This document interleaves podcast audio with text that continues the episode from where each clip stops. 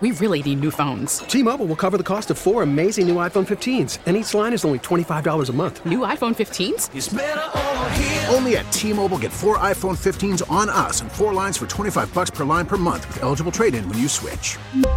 Minimum of 4 lines for $25 per line per month with auto-pay discount using debit or bank account. $5 more per line without auto-pay, plus taxes and fees. Phone fee at 24 monthly bill credits for well-qualified customers. Contact us before canceling account to continue bill credits or credit stop and balance on required finance agreement due. $35 per line connection charge applies. See T-Mobile.com. Spring is a time of renewal, so why not refresh your home with a little help from Blinds.com? We make getting custom window treatments a minor project with major impact. Choose from premium blinds, shades, and shutters. We even have options for your patio too. Blinds.com invented a better way to shop for custom window treatments. There's no pushy salespeople in your home or inflated showroom prices. Our design experts can help you find the perfect window treatments on your schedule. We'll even send free samples directly to you. Plus, we can handle the measuring and installation for you. Unlimited window treatments installed for just one low cost. And with Blinds.com, you'll always get transparent pricing. No hidden fees. Our free shipping and 100% satisfaction guarantee can put the spring back into your step. And into your home, too. Shop Blinds.com right now and save up to 45%. Up to 45% off for a limited time at Blinds.com. Blinds.com. Rules and restrictions may apply. Item 6, 2023 to 2024 snow plan. Items open. Okay, this is our snow plan item that is in front of us. This is sort of a continuation of what we had done 2 weeks ago. 2 weeks ago, we had the public hearing, and I'm going to take some of the responsibility for the people that were not in attendance 2 weeks ago. Normally, what the council does is we invite the Department of Public Works, because they are the one who give us the snow plan. And so the invite only went out to the Department of Public Works. So Commissioner Martin and his crew were here. I know that some other questions ended up being raised about other departments and other aspects of the snow plan. And because of not having invited them, we tabled the item 2 weeks ago so that we would have it back in front of us today. So this is sort of a part two of what we started 2 weeks ago. I'm hoping that this would be more of a work session because I think that there were some excellent questions that came out 2 weeks ago. And I think that was the most beneficial part of the meeting were the questions that people raised.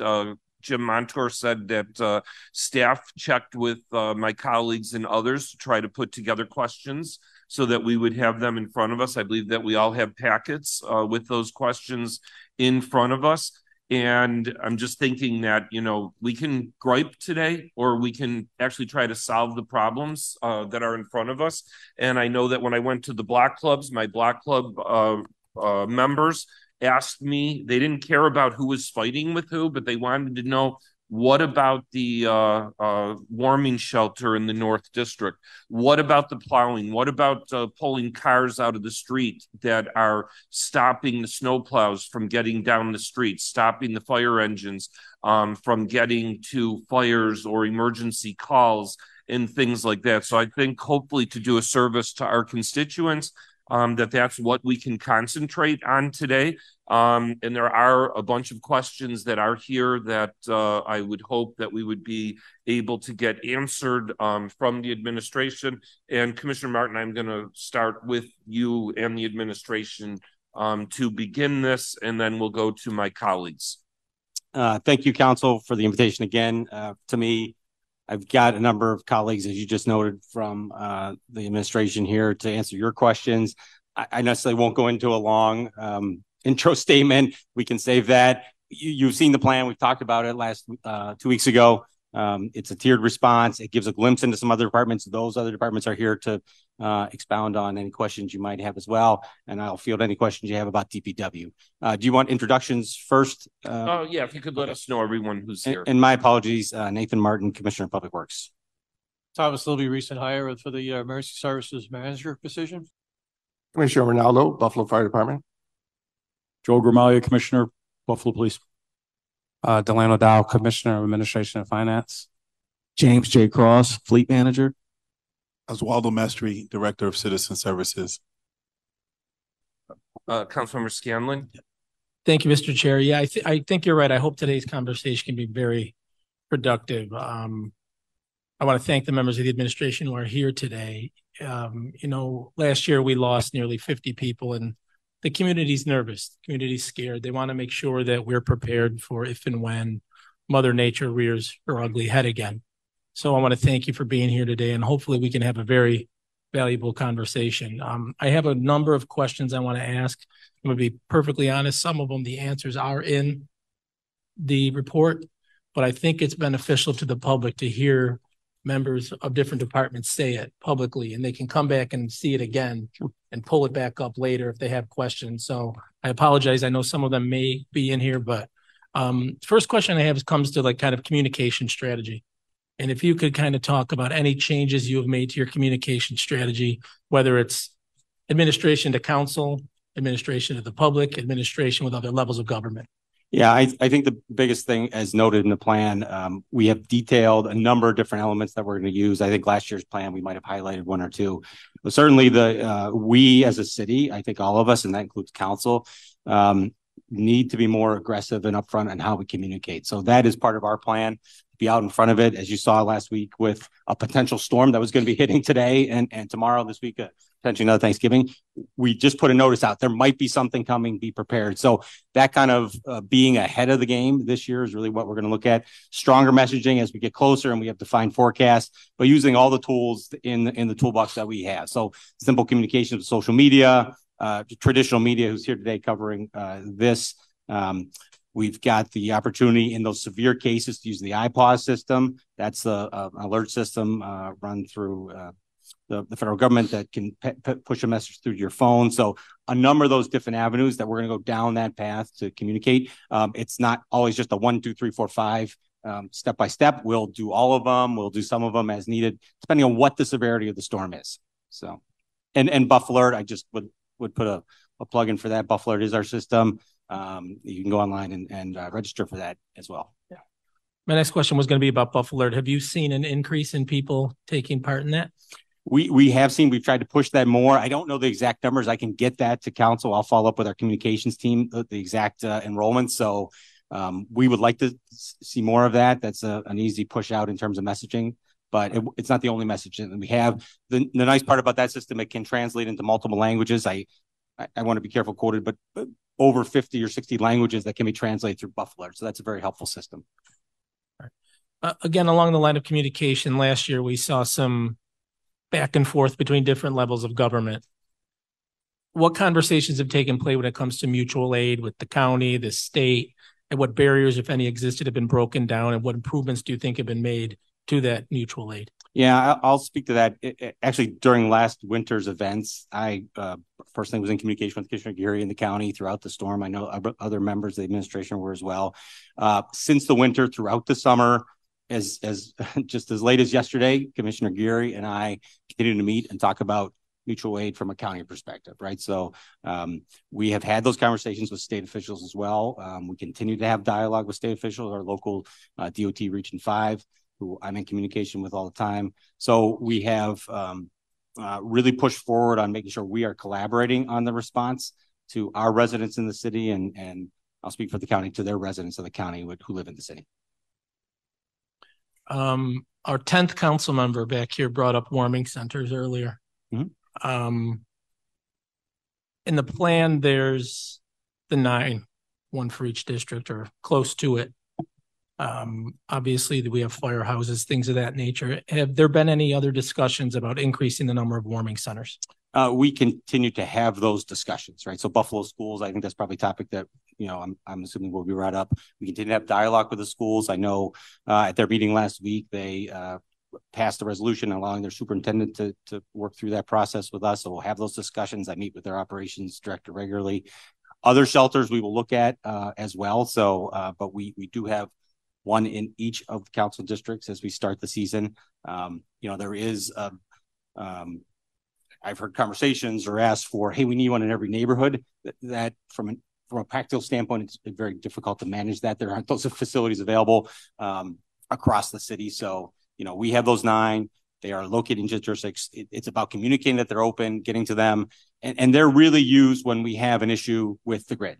So National Grid, our partners in National Grid, I know Patrick is here, have done a lot to fortify their system through improvements to the substations, which is important. So, you know, those improvements, our preparedness with the availability of stations, community services and services are have plans for, from an operational standpoint of those that they can speak to, but we are prepared to move forward with those. Can you, so again, I this is about making the public feel as comfortable as possible moving forward. Could you provide us some concrete information about conversations you had that if some massive storm is coming, what's the next step? We have the 9. What would be the next step? Where would we go with other spots? I know there's a cost associated with additional locations, but last year we would have needed more than 9. Yeah. We did need more than 9.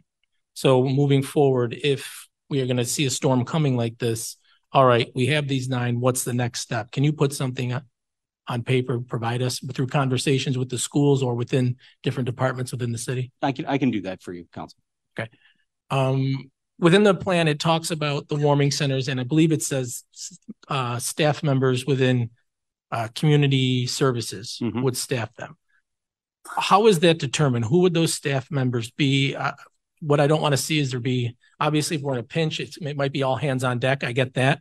But up front, how is that being determined? Obviously, there's unions involved. How's that going to roll out? Who would staff those? Yeah, so community services has done that. I noticed it's not here. I know, Oz, you've had some conversations with those. I don't know if you want to maybe talk a little bit about that to respond to council members' question. Oswaldo Mestre, Director of Citizen Services for the City of Buffalo. Our first inclination is to use existing staff within the Department of Community Services and use city staff.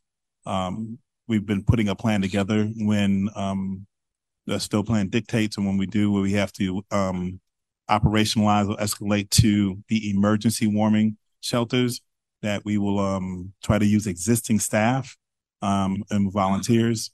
Very mindful about who we want to have at the existing centers.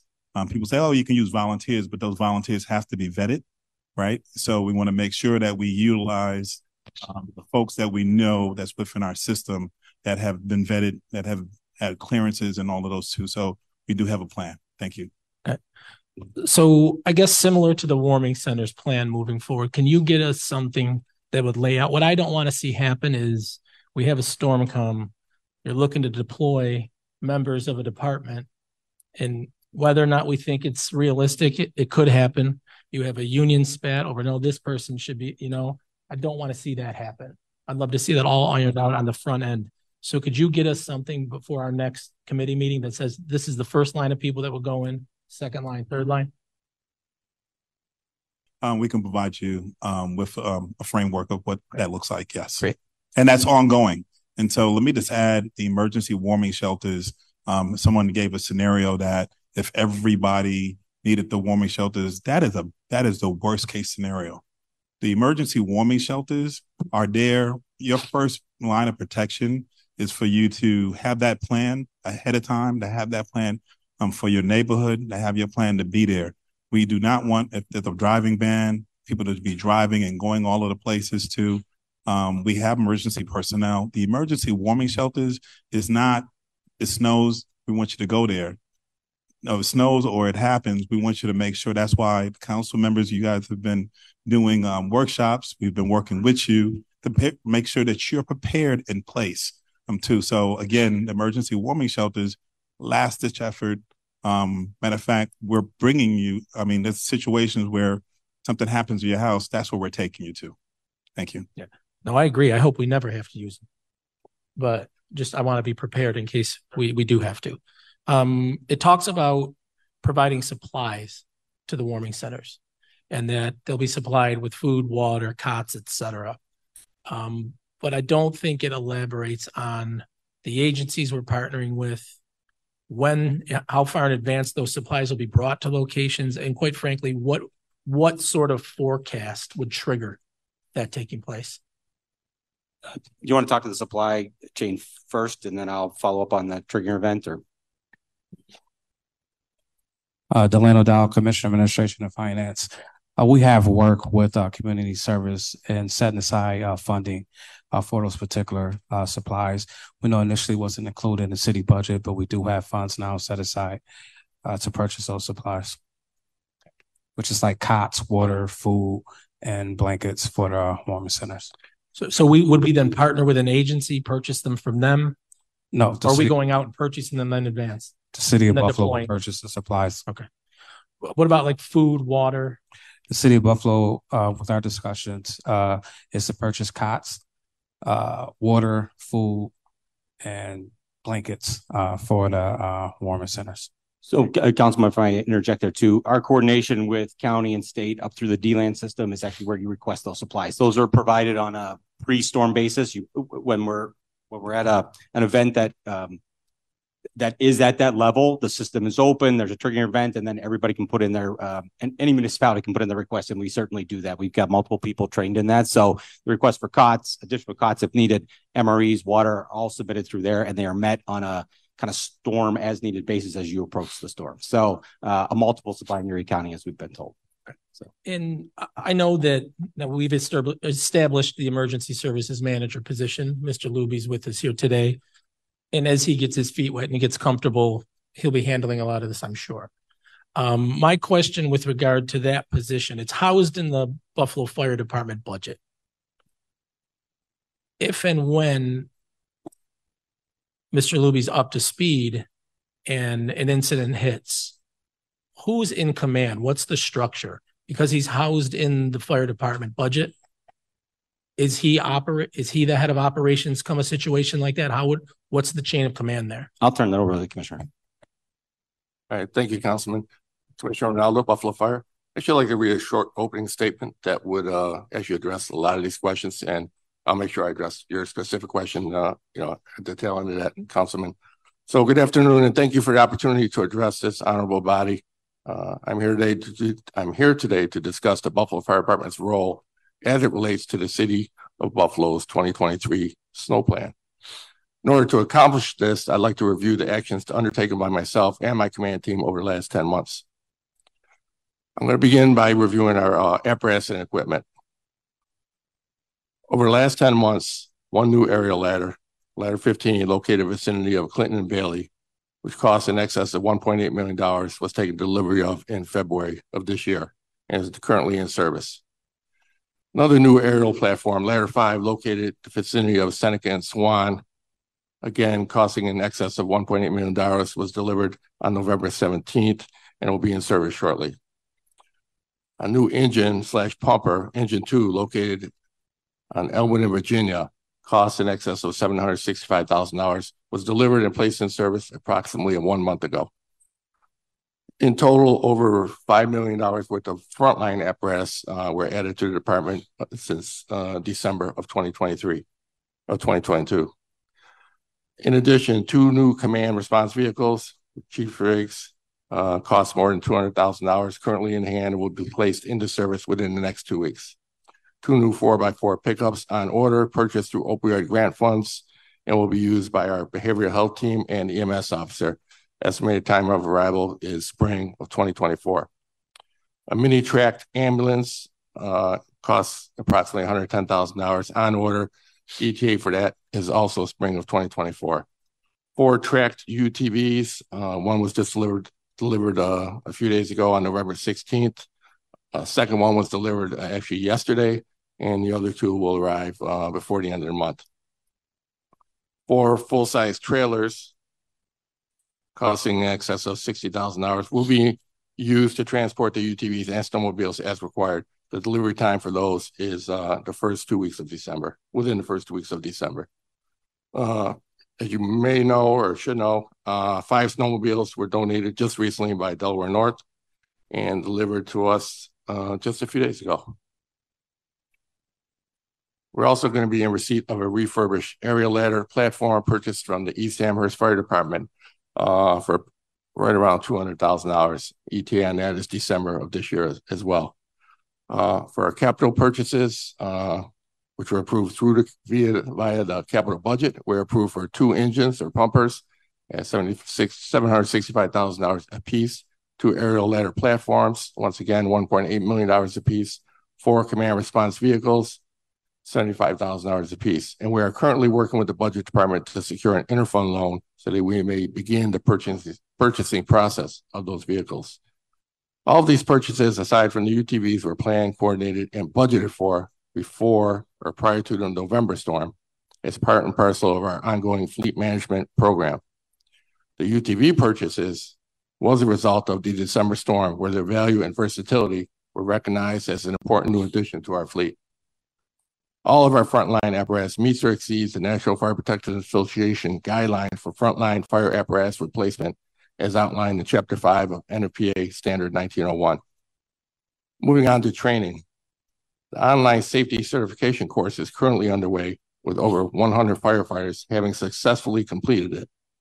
This course is a prerequisite for the field training portion of the snowmobile and UTV operators course. Requires specialized protective equipment for the safe operation of the snowmobiles and UTVs, is in the purchasing process and will be available for all certified firefighters. So in short, none of our firefighters will touch any of these specialized equipment, snowmobiles or UTVs, until they're completely certified and outfitted with the appropriate protective equipment. I think we touched on warming shelters. I believe Buffalo Fire Department's role in the warming shelters, are one of the most important role. It was to provide 2 certified EMTs for each city-sponsored warming shelter, and we're committed to providing that. Let's touch a little bit on our emergency services manager. I want to welcome Tom Luby. I participated in the hiring process for the position of emergency services manager. I can attest to the fact that although the selection took longer than anyone would have expected or preferred, it was, in the end, a methodical and thoughtful approach to filling what is a very sensitive and vital position. Mr. Luby is well qualified, and I believe he is a valuable long-term asset to this department and the city of Buffalo. In closing, let me reply to the recently asked question of, are we more prepared now than we were last year at this time? The answer to that question, in my view, is a resounding yes. My 3 readiness indicators are apparatus and equipment, personnel and training, and coordination and communication, using a rating system of red, amber, and green.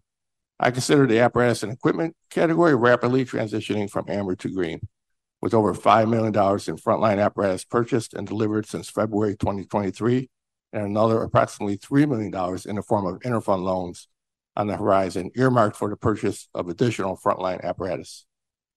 Add to that the recent return of much of our reserve fleet, which was severely damaged during both the November and December storms, coupled with the addition of our recently delivered specialty vehicles in the form of snowmobiles and UTVs, the Buffalo Fire Department is well positioned to meet any unforeseen and foreseen emergency. In the personnel and training category, I consider us green across the board. My command team and I have made a concerted effort to make and keep this department fully staffed. This strategy has served us well, not only from a budgetary standpoint, but more importantly, from an emergency preparedness standpoint. We have met every challenge and fulfilled our stated mission of preserving the lives and property of the citizens of Buffalo. Our firefighters remain trained and ready, not only in their primary mission, but in many of our specialty areas, such as hazmat response, confined space rescue, ice and water rescue, and emergency vehicle operations, much like the specialized snowmobile and UTV operator certification course described earlier. In the area of cooperation and communication, many of our senior leaders, including myself and the command staff, have participated in multiple scenario-based exercises attended by multiple jurisdictions and various levels of government. These are in addition to both our own interdepartmental meetings, discussions, and conferences, as well as discussions with our external stakeholders, such as the Red Cross, National Grid, National Fuel, and other utilities. All of this preparation is in addition to the FEMA-sponsored professional development courses attended by and completed by numerous members of our senior staff over the last 10 months. Aside from my staff, I'd like to take this opportunity to thank this honorable body who has supported the Buffalo Fire Department since the beginning of my tenure in 2018. I'd also like to thank Mayor Brown, the administration, and all my fellow commissioners, with whom I worked closely with over the course of the last 10 months in preparing for a coordinated response to our next emergency. Thank you. And in answer to your question, Councilman, yes, the Tom, our emergency services manager, Mr. Luby, is actually housed in our building. in the Dillon Building on the fourth floor with the Buffalo Fire Department. He's under our budget, and yes, his role is he has many duties and responsibilities that we're in discussion with. His role is not so much operations. Actually, he is going to free up myself and my staff to focus more on operations, where he can concentrate his or focus his resource, his expertise on providing us the necessary resources from all different levels of government and profit and nonprofit organizations in the area. Thank you, Commissioner. Yes, we've purchased a number of apparatus in the past couple of years. I would just ask that we continue to do so. Okay. The majority of the fleet is over 10 years old. I know you've said in the past that an industry standard, I believe, is 15 years. I know the union does not feel that way, and I think the truth is probably somewhere in the middle. And so I would just ask that we continue to purchase this apparatus, so that not just for these extreme situations, but for on day in, day out fires and situations like that, that the men and women of the fire department can perform their tasks. But yeah, of course. Thank you for the purchase of the equipment the past couple of years. You're very welcome. Thank you, for your support. You mentioned the I guess I'll call it the specialty equipment, the snowmobiles, UTVs, things like that. And no one will be using them until they are certified to use them. That's correct. So again, what I don't want to see is that equipment sitting in a garage somewhere while we battle it out over who's going to use it and how they can use it, when they can use it. So how close are we to executing some training and certification for this equipment, and how close are we to having those agreements in place? Once again, there's no requirement to have an agreement with the union. We are attempting to negotiate with them some of the parameters of their use and the type and the number of protective equipment that's going to be used by our firefighters. So right now, as I alluded to earlier, over 100 of our firefighters have completed the online safety certification course, which is a prerequisite for the field training portion of this exercise. So in approximately 2 weeks, our Special Operations Command will have available 4 individuals who received the train-to-trainer course from the county, and we'll be able to begin the training on our firefighters. So we're looking at maybe mid-December, 15 December, before we can begin actually the field portion exercise of our training. On that point, Mr. Dowell had a comment. Delano Dow, Commissioner of Administration and Finance. One thing I do want to add is that, as you guys know, the city did just hire a new fleet manager, James J. Cross, who sit right next to me. James brings 12 years of experience in Mechanicsville, working on automobiles. Some of the key things and responsibilities for James is, one, is to learn the city fleet. We do have a list, inventory list of all city vehicles within the purchasing department. But as we know, it's a process. We know fire has their own list of inventory. We know DPW has their own list, along with police, along with parking, along with real estate. James' primary responsibility will to create a uniform list that we can use. He will have to maintain and be responsible for the maintenance of city vehicles, and also will make the decision on what vehicles get purchased. The vehicle purchase will be based off needs and not wants. So no one department will be able to determine where the city's capital dollars and general fund dollars will be spent in regards to vehicles. So that decision James will make the decision. We'll discuss it with me. We'll sit down with the mayor, and then also sit down with this group to determine where those capital dollars for vehicles should be spent. We just have to remember, as I think someone stated earlier today, we have so many dollars that we can operate with. And I honestly can say every commissioner sitting to the right of me come to me requesting dollars to purchase vehicles that I can't say we have. We're doing our best to fully fund each of these departments with the vehicles needed in order for them to provide services to the taxpayers and citizens of the city of Buffalo. But it's a process, and we have to allocate and be fiscally responsible with those dollars and how we spend them. But we will continue to purchase vehicles year after year and not wait at times, to say not wait, but just use the funding the correct way. But James' key responsibility is to get an idea of the vehicles based off the data that we have from the various departments, and then he'll make those decisions on where the dollars should be spent. Yeah, no, we've absolutely purchased some equipment the past couple of years, a couple of aerials, a pumper, two more of each coming in this year's capital budget. But I just want to make sure we continue to do it going forward. My question more, again, I want to dive into this a little more because I don't want to see this equipment just sitting there, unable to be used. So my question, I guess, more specifically, the contract with the fire union states how many firefighters have to be on an apparatus, correct? So why would this not apply to any other specialty equipment? I'm sorry, can you repeat that, please?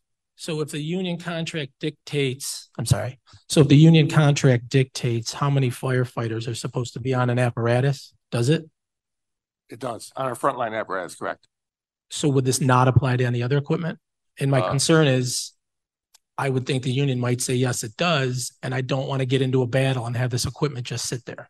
Right. And those are discussions. We're having ongoing discussions with the union, and we are negotiating in good faith on that.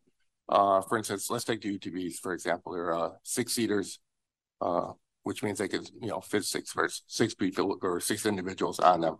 So we're proposing to man these UTVs with 2 firefighters on occasion to make room for the other 4 seats, obviously, for transporting essential personnel, to transport victims, to transport patients from narrow streets, to waiting ambulances, things of that nature. So we'd be defeating the purpose if at times we were to have 4 firefighters manning this particular piece of apparatus. So we're trying to take a common sense approach. We will use 2 firefighters at times, 4 firefighters at other times, and at times we'll be transporting our own firefighters. As you know, during the last emergency, some of our firefighters were on duty in the firehouse for up to 96 hours, and some of them needed a break, and some of them had things going on at home and things of that nature, and this will give us capability of being able to transport them as well. Okay, so kind of follow up to some of the other stuff I asked earlier. Do you have conversations scheduled with the union to kind of hammer this out? Actually, we had a meeting scheduled a week ago. The union showed up for I think for the purposes of just saying they showed up, and I think the conversation lasted about 90 seconds, and they made some very unreasonable demands, and that's where it ended. So right now we're exercising our managerial rights of training our firefighters on new equipment and the safe operation of that new equipment.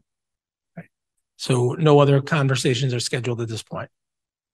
Actually, we are having conversations with the executive board and with corporate counsel and the union's attorneys as well to schedule another appointment in the near future to discuss the parameters of use of these vehicles.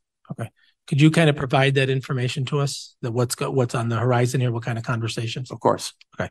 Thank you. Well, we're talking about equipment, I guess, when it comes to the Buffalo Police, A district, the largest geographic district we have, covers south, parts of Fillmore, parts of Lovejoy, and also the district that tends to get hit with the most amount of snow. We also have the fewest number of vehicles, I believe, of the 5 districts. Is there a plan in place should a storm be coming that's projected to maybe hit south more or A district more, where we would shift vehicles we might need or bodies? I believe we have the least amount of manpower as well to shift those bodies to A district. As far as Joel Grimaldi, police commissioner, as far as vehicles, we allocate vehicles on a number of metrics, if you will, but A districts, as is the majority, almost exclusively, our entire fleet has all-wheel drive vehicles. We also have other vehicles that are regularly used that are not assigned to a specific district.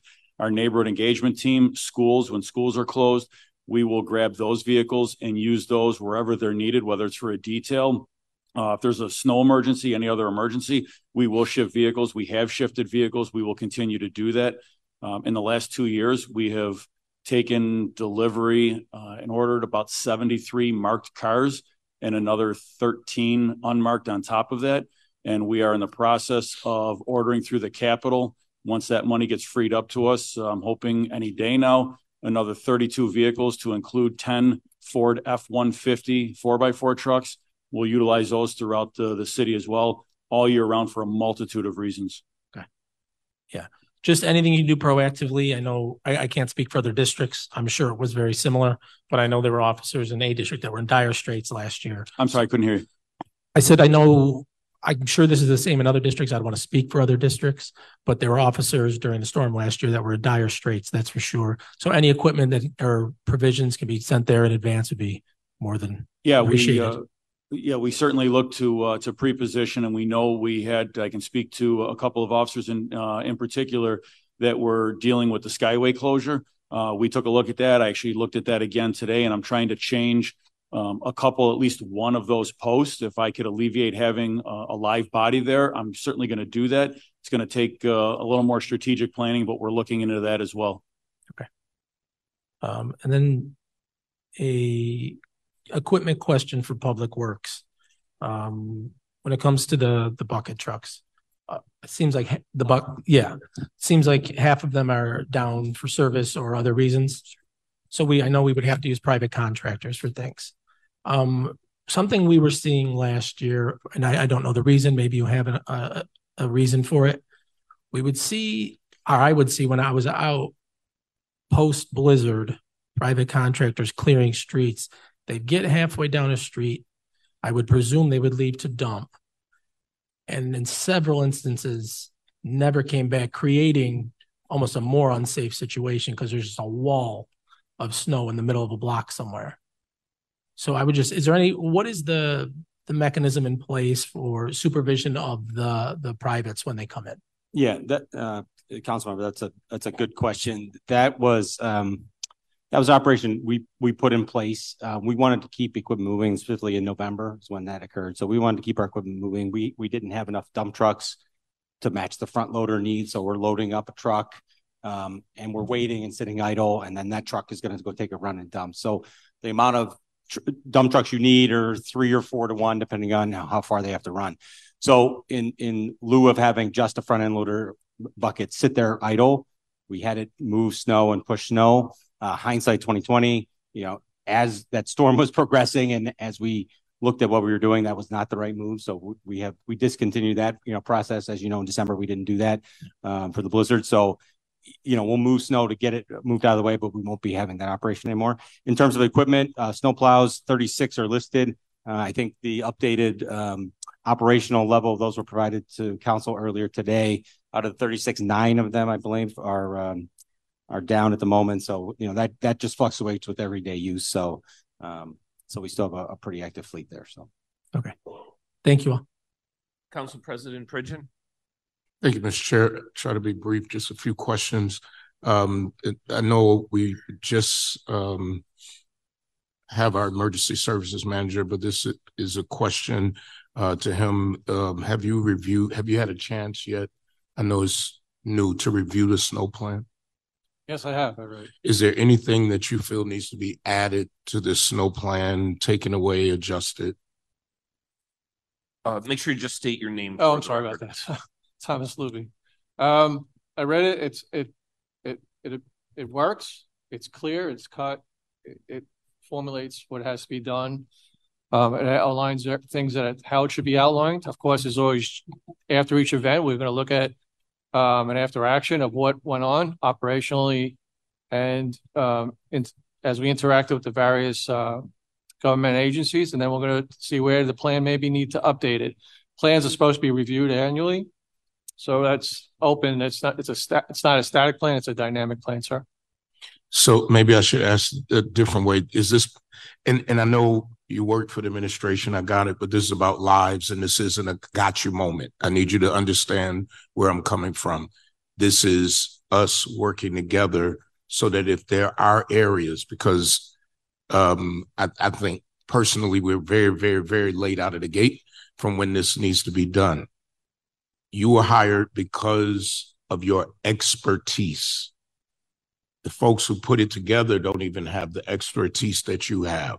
Is there anything immediately that you feel needs to be added or adjusted to this plan, especially as far as specificity? No, I don't think so at all. I'm disappointed. Sorry. And I'm going to tell you why. Because there's a lot. And it's not a bad thing, I think. And I'm not a specialist, but I've shared it with three people who this is what they do for a living. And it just gently, they're like, yeah, we can do this, we do that. I'm a little disappointed to hear like, there's nothing that needs to be added to this plan, and I wouldn't do anything differently. So, but I believe you answered it. You answered the question. Sure. This is, you got to understand that a lot of this, the plan is the beginning point or the starting point of the plan. A lot of the things that will go on that do not go in this plan is the interconnection between the various internal things, right? So some of these things that are written, and yes, they're written by a third party per se, right? They don't have the scope or the depth of what actually the city of Buffalo is all about.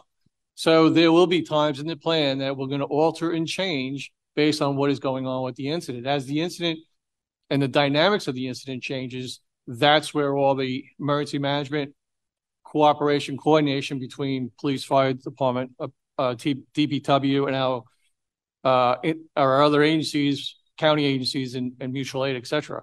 So all that cannot be, you can't put everything totally into the plan. As it stands now, it's a starting point, but the incident will dictate where there will be changes. We also know that there's incidents, you have the best plan, and that plan could be destroyed within the first couple of minutes of an incident, where you have to rely on experience. You have to rely on that networking skill and the interpersonal skills to accomplish the mission at hand. So I understand what you're saying, right? And yes, could we pick this apart?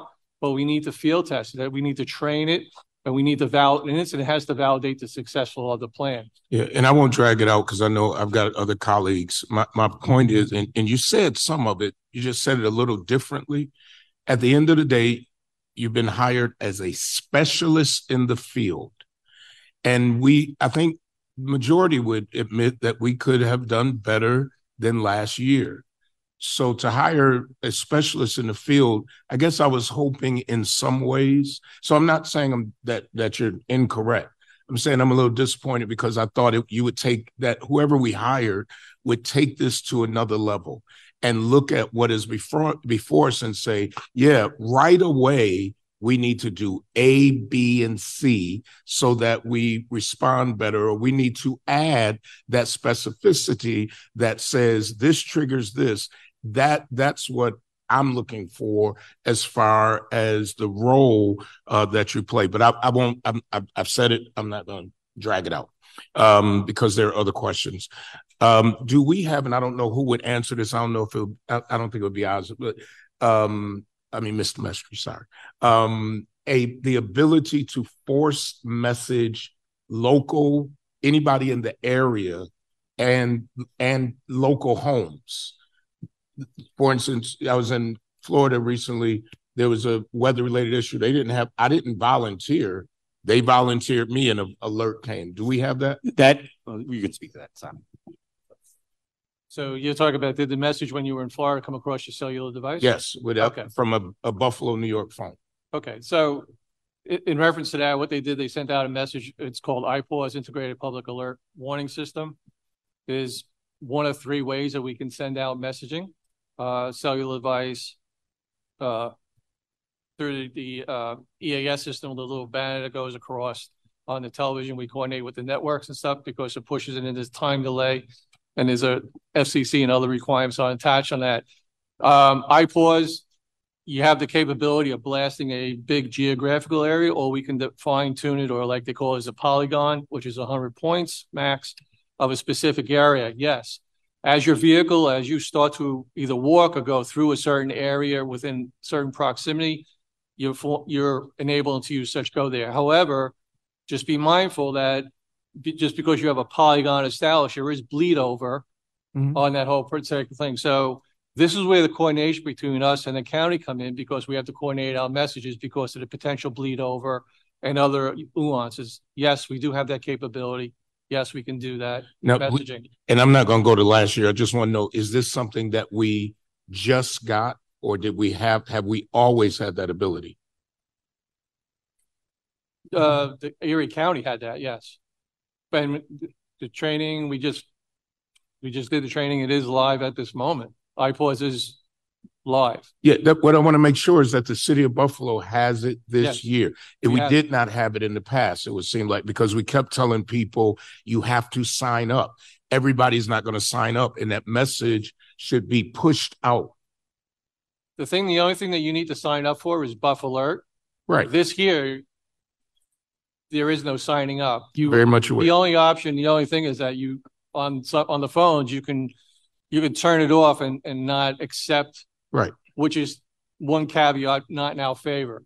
Where the presidential, when they do the annual test through FEMA, that opens up all the phones regardless of whatever, because it is the president dictating that. So will we be utilized? Is there something we have to purchase? Is there something we have to do to make sure? Because I think communication was really, besides equipment and staffing, communication was our biggest problem. So I want to make sure, if we're having a blizzard or any other type of emergency, that we're ready to utilize that program that just goes to our phones, whether we want it or not. We do have IPAWS administrators identified, and they are all trained in how to execute. So in the absence of, say, you're not here, I'm here, and someone else is, they can get it out. There's a redundancy built in, sir. All right. My last question is for 311.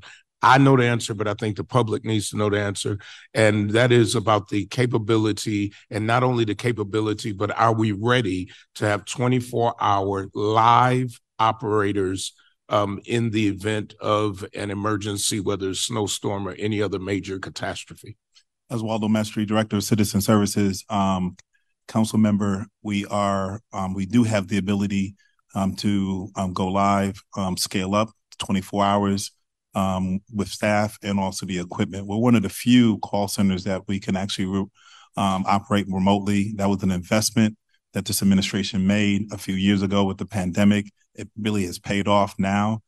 If we did not have that ability, we would be trying to get operators and people into the building in the case of emergency. So we do have the ability to scale up, to maintain, obviously following the snow plan, and whatever tier that we're in, we will do that. Are we going to, again, this is a worst case scenario. This is a scenario where people are doing that. The study at NYU actually cited our 311 as doing very well, and how we connected to community residents. We also are working with community partners as well, because it's not about making sure that we're listening to people, but finding out who's doing what, so we can make sure that we patch people to the right places. So are we ready to do that if there's a storm in the next 2 weeks? We're ready. 24 hours. We're ready. Live person. We're ready. Are we already worked it out with the unions with the employees that are covered by the unions? We have discussed this with the unions. We're working on an agreement currently right now. Is that being fast-tracked? That is being fast-tracked. But we also have a plan in place. Obviously, our first line of defense is utilizing unionized workers, but the system is readily available that we can utilize staff that's here in City Hall. That will probably be, having to kind of do a training to get on the phones. Obviously, not everybody can do the jobs that our 311 operators. I can't say enough for the work. Last year, they were working overtime. When I say overtime, overnight, many times at home, but some of them tried to get into the building too. So that is something that we put a premium on. The mayor's put a premium on that we're working on currently right now. To be quite honest, we were ready this week. If that to do 24 hours. Yeah. And I want to commend you for the tremendous job that you've done in upgrading 311 and getting it ready. We just want it to work. And final question, and then I'm done with questions from me at this point. Has there been any drill among all of the entities to kind of get us ready for the next major catastrophe? In any way, because training is important. We all can talk in silos, but has there been a major drill to ensure all of these systems we're talking about, for instance, with the system that I'm asking about now, has that been tested? Has that been pushed out as a test so that we know we are ready, or is everything kind of in a box waiting to be unwrapped? The IPAWS testing is a requirement by the. We can't hear you well unless you talk. With the specific, with the IPAWS itself, there's a requirement that we have to test. The administrators have to test every month on the system, so that's the check and balance with IPAWS, the FEMA system itself, like that. Going forward, we will pursue certain things, but the bottom line with the IPAWS is that we want to use it for, it's usually used for those big case catastrophic events. We just don't want to turn it into some sort of mis-messaging or small messages where people get turned off on it because all they see is their phone lighting up and it says Buffalo on it. So we are going to go in some sort of a direction to put out a test to reassure the public that we are there. So it's just a test message so they get familiarized with it. And then we will do the background testing stuff of testing the messages and scripting the message so that we have preset templates. Because in a case of emergency, as you're aware, there's so many things going on that if you have a template, you can actually work off of pre-scripted, and you just can change some of the particulars that are in there. But you want a clear, concise message that goes out so there's no misunderstanding and no misinformation or misinterpretation of what is expected of them and the relationship. Yeah, and I don't want to drag out the question. I got it just because I got other colleagues on it. But has there been any exercise? And you haven't been here, so maybe I need this from the police commissioner, fire, somebody. Have all of these departments worked together, gone through the scenarios, tested all of these theories, tested this snow plan at all since we have been presented, or any time, even before? I can comment, and then I'll pass down to Commissioner Grimaldi. This is Commissioner Renaldo, Buffalo Fire. Has there been... As I stated earlier in my opening statement, there have been a number of exercises, tabletop exercises, internal, external, involving Homeland Security, FEMA, a lot of our external stakeholders as well. So that's been ongoing. But with that, and I'm just trying to get one. See, you can have training, police can have training, others can have training. Has there been a comprehensive? We all got together, and if it's not, it's okay. Because I keep telling you, I'm not trying to get a gotcha moment, because then I'm going to suggest that before the next storm that you all figure that out and have a hands-on drill before you got all these new systems, new snowmobiles that we still got to get people learning how to do the snowmobiles. But all I'm asking is this: has there been one exercise where everybody had to work together and show that they're ready? Yes, the closest exercise we had to what you're describing, council member, is what was put on by the Naval Postgraduate School executive level exercise, which had participation from all levels of government, all of our departments. So I think I heard the answer, because you said executive level, which means it didn't go down to the grassroots level, which those are the first responders and people. So what I heard, and you can correct me, those at the top of the food chain, we met, county, all of that. But I don't hear anything about down the food chain. And these are the ones that's got to be out plowing. These are the ones that's got to be out trying to climb through houses. And that's my concern that I pass on. And I'm not, again, Darius is not trying to do a gotcha moment. I'm trying to do a keep us alive moment and have real conversations so that maybe the thought goes, that wasn't a bad idea. He was trying to put me on the spot. Yes, and that was an example of executive level training. But as I said earlier, there has been a number of exercises that involve down to the worker bee level, which you're I believe, alluding to. And many of our senior leaders as well attended the ICS 300 level course that was put on by FEMA. And there's a course coming up at the end of this month, EOC, Emergency Operations Center Managers course, which a number of our division chiefs, battalion chiefs, and some of our mid-level officers and firefighters will be attending, along with other department members as well. Yeah, and Mr. Chair, I'm finished. I'm just concerned because I think we got to be uber prepared because it's been a year, and so. I pray all these systems work together well. That's my only hope. Okay, Mr. Bowman. Thank you, Mr. Chair. Commissioner, you guessed it. I'm going to talk about warming shelters. I know Councilmember Scanlon had dug in a little bit, but I just want to dive a little deeper. And I want to make a distinction between, you know, warming shelters that we have to, through the 9 districts that we have to continue to staff, and then emergency shelters when we're in the situation that we were in last year with the blizzard. And what I'm saying is I would like to have the facilities within the neighborhoods to have the capacity with generators to be able to be put into place and operational if so needed. As Councilmember Scanlon mentioned, a lot of the times if from Lovejoy South, we get bombed with snow and you can see green grass sometimes on, you know, the northern part of the city. So why wouldn't we have backup generators in the facilities that always get snow, that can be employed in the time of an emergency? So I'm saying take our assets and make them into resources and prepare and plan. I do not want to sound like I'm ungrateful, because I know during the blizzard we had 3 warming shelters. Now we have 9, 1 in each council district. So I appreciate that. I believe that, you know, you took seriously the efforts that I put forward to try to get this going. And I represent Art Robinson, and you heard how passionate he is. And it's true. A lot of our residents are coming out saying, remembering that blizzard, that they couldn't get, you know, a few blocks down. No way are they going to make it from the southern portion of my district to the north. So I'm just saying we should have that capacity and be able to employ those centers if needed.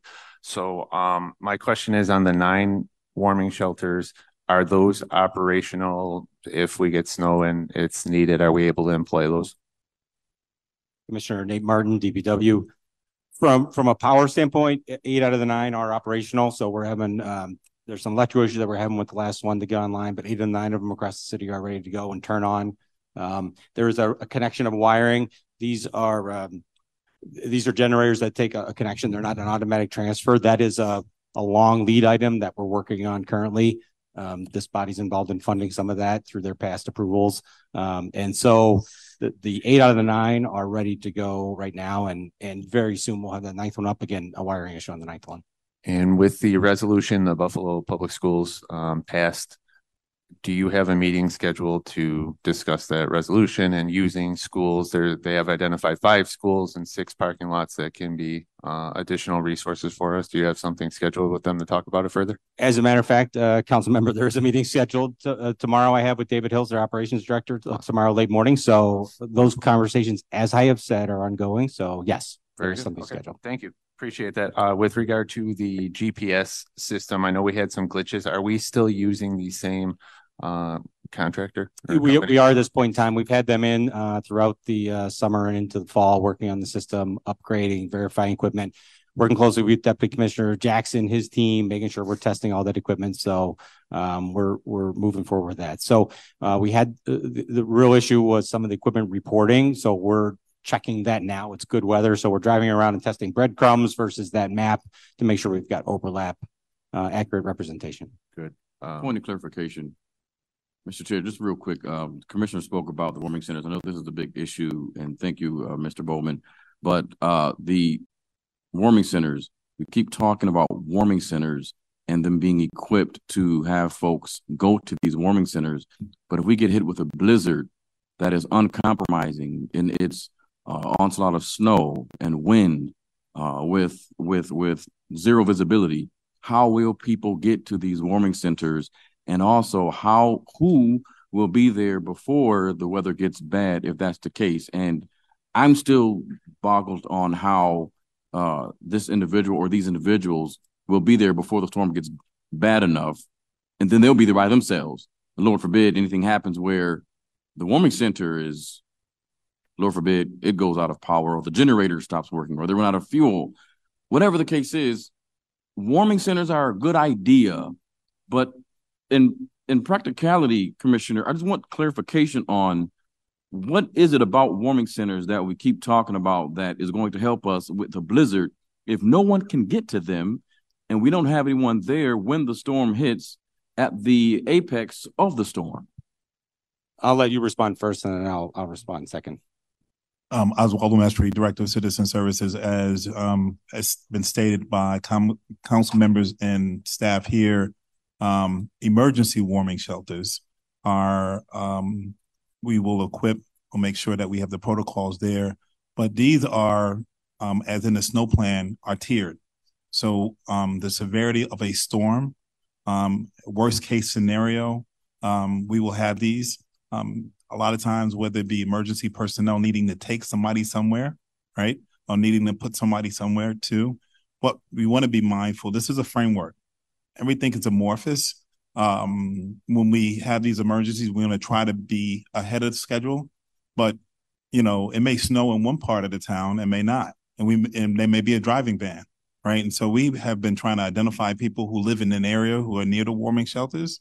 Right. Because you're right. It is a very real possibility of how do we staff that up? And so these are scenarios that myself and Commissioner Otis Barker and staff have been looking at, testing it out, to be quite honest. We've also been doing workshops with individuals, letting them to know that in their homes, what can they do? Right. Because we knew last year, those people who ventured out to try to go help somebody were put in a compromise and a challenge situation. We don't want that, right? We do not. So we will have warming shelters. Again, it's the plan. And we are going to operate within that. But again, our emphasis is to let folks know in place. And we know when it snows, we want people to be prepared. A lot of times, you know, and again, I'm this, you know, giving a scenario that you know is coming, maybe you're not there, so you're going to go to your grandma's house. You're going to go somewhere, right, where you know that the power ain't going to come off. Sometimes that happens, you know. So, and if you can't, then we have the warming shelters too, right? So, again, as a plan, as a framework, and we're going to try to stick to it as best as we can, but it may change, right? Mr. Bowman. Thank you, Mr. Chair. And I was done on the point of warming shelters, but I do think we saw so many examples like Spirit of Truth Urban Ministries in my district where they had hundreds of people within their church and they took them in and took care of them and, you know, saved lives for sure. Sometimes there's people that are trapped on the roads and they need somewhere to go. So there's a lot of situations where they are necessarily needed. Back to the GPS. And the private contractors, how will they report? Because that was a issue in past years where the high lifts were in the really bad storms, were clearing roads. Yeah. And then we couldn't really, for me, to my constituents, I couldn't really show them that the streets were plowed, but they were being plowed in certain situations. So I know you had mentioned prior that they you were working to address this. I just wanted to see how that would work. Yeah, so Nate Martin, Commissioner of Public Works, the private contractors are not part of the GPS system, so the technology that it takes to get for our system, the technology it would take to put in isn't feasible for the purchase to sit there and have idle. The cost is simply pretty significant. So from a practicality standpoint, those contractors are in contract with our team, so Deputy Commissioner Jackson, Skipper, and Don Polito, our engineering team, and I. Distribute those contractors. We are in touch with them continuing throughout the storm. They have reports back. We have monitors, state officials or county officials or own officials who actually go monitor progress and report that back. So we've moved from a visual evaluation of what's going on. So we, to your point, we know what that tracking is. The challenge might be to make sure we're communicating that right way. We can explore if there's a way to kind of grab the map and in a broad swath, maybe change some of those streets, the ones that we know where they're done. So we can explore that from a communication standpoint, but planning wise, that is happening. So as we've talked about. Okay. Yeah, that's great to hear. It's just helpful for, you know, transparency reasons. And then lastly, did you say 9 of our pieces are down? Was that like 9 out of 36 plow trucks? I mean, that's a continual, you know, the maintenance up and down on a truck, you send it out. They're not just snow vehicles. So okay. Our vehicles, so we know front end loaders and trucks aren't just snow vehicles in a snow fleet that sit there until we turn them on in November or December. They are constantly used. So they're okay. Trucks that pick up leaves and equipment that move things across the city, around the city. So they're constantly in use. So I think that's some of the discussions that we've had as a council that I think we already talked about. You know, how do we keep that fleet? Selfishly, the DPW fleet, the police and the fire fleet, how do we keep that up to date in a way that is usable and practical on a consistent basis. That's the challenge financially that we all have to come to the table to decide. Right. And obviously I support continually investing in all of your fleets with regard to that. So thank you very much, Commissioner. Councilmember Wyatt. Thank you, Mr. Chair. We've heard a lot over the last hour. And I'm telling you, if I was home watching on TV, I wouldn't get a warm and fuzzy feeling. And I'm just being honest. You know, the communication piece, we have a new emergency manager, and I was hoping to hear a lot more from him. But I understand he just started the job. So I'm looking forward to down the road, a lot of his input as well as our fleet manager. But with that being said, I just want to go back to the communication piece. If there's an emergency, are we still going to have two emergency response centers? Yeah. We say emergency response. If there's an emergency, normally emergency operation centers. Yeah. Operation centers. Okay. So depends what the severity of the emergency is. So the count. So we have a city. Well, I should let Commissioner Renaldo maybe speak to this from or Commissioner Grimaldi. Let me pass that on. They'll speak to that. Yes, Councilman. The primary emergency operations center is in the Dillon Building, 5th floor. On the police floor. We have an alternate emergency operations center, which is at our old headquarters, Special Operations Center, directly behind City Hall. So the county will have theirs, we'll have ours? The county, yes, the county, I'm sure, will stand up their emergency operations center as well, and we'll have a liaison at their emergency operations center, and we're coordinating with them so that they will have a liaison officer at our center as well. So, Mr. Luby, in your extensive experience, when there is a major emergency, do you normally have more than one communication center, operational center that addresses the issues? Agencies only have one emergency operations center. Okay. So that's why the county represents the county jurisdiction. They have theirs. We represent the city of Buffalo. If in the event that, based on the type of incident that should rise to such an occasion where you need a multi-agency group, or they call it the MAC, then you have more of the LSID on top. So in other words, you have the EOCs that are on the local, the government, or the city level, and then the MAC would be on the overarching side, which would drive different policy and stuff. So the feedback would go up and down this way from EOC to the MAC down to the EOC on that level, and then everything goes funneling up in that like that. But there's only one emergency operation center per. However, there are agencies in the United States where you'll have department operations and individual departments, but there's only one true emergency operations center for an agency to avoid confusion and who do I talk to. So there's only one. So that's what would occur.